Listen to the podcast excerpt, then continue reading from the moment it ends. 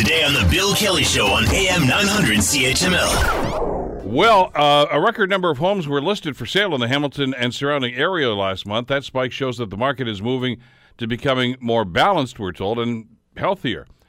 What's happening with the market? I mean, it's been red hot. We're told it's still pretty hot. Is it starting to cool off? Are prices going to go down? Uh, Well, I know who knows the answer. Let's bring uh, Lou Periano into the discussion here. He is the president, of course, of the Realtors Association of Hamilton Burlington, and he joins us here on the Bill Kelly Show. How are you doing this morning, Lou?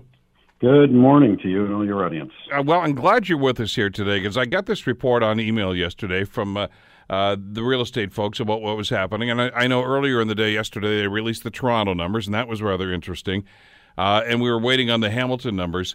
Now, when, when you look at some of this stuff here, uh, you, you're looking at market availability and prices. I mean, there's so many factors in here right now. Uh, a record number of homes that were listed for sale in Hamilton. That means there's a lot of product out there. Yet we see that prices are still going up. Uh, uh, business professors will tell you that's not supposed to happen. What is going on, Lou? Wow, what a mystery, eh, Bill? Yeah. it's not really a big mystery, and uh, I, uh, you, you uh, in your intro you said uh, you know something about telling you whether prices are going up or down. We're, we're definitely not going to predict that.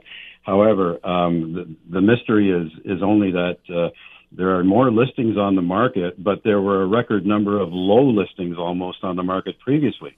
So it, it, all, all we're doing is getting back up to close to where they should be. Ah. And with a steady demand of buyers, uh, there goes the mystery. Uh, yes, more listings, uh, still a great number of buyers, uh, hence strong market with uh, with more selection. So, so who's buying? I mean, are are people looking at the numbers and hearing these stories on the news over the last little while, Lou, and saying, "Yeah, I wasn't thinking of moving out, or I wasn't thinking of selling uh, for a few years, but gee, that sounds like this is the time to do it." Is is that what's going on here? You know, I wish we had uh, an in-depth survey every week to find out what people are thinking, but we don't.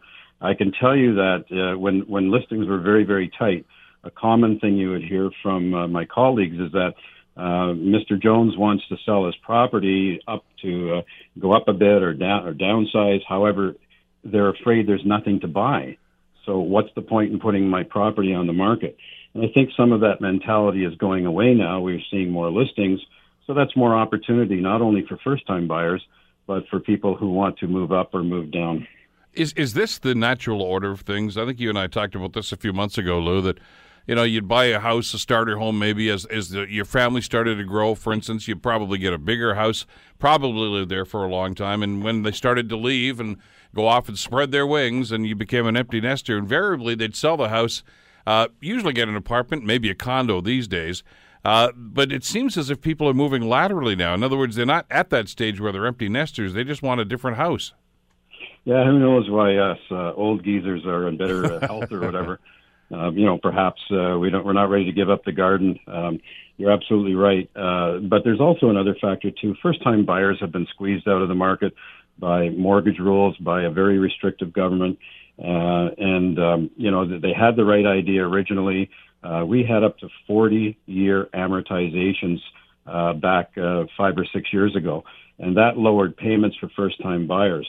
Um, now, th- those people aren't going to take 40 years to pay off their mortgage.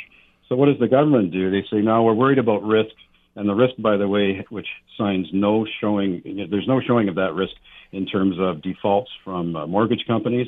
But they decided that, hey, no, 25 years is the maximum for you guys who only have uh, 5 to uh, 20% down. By the way, if you have 20% down, you can stretch that out to 30 years and, and beyond.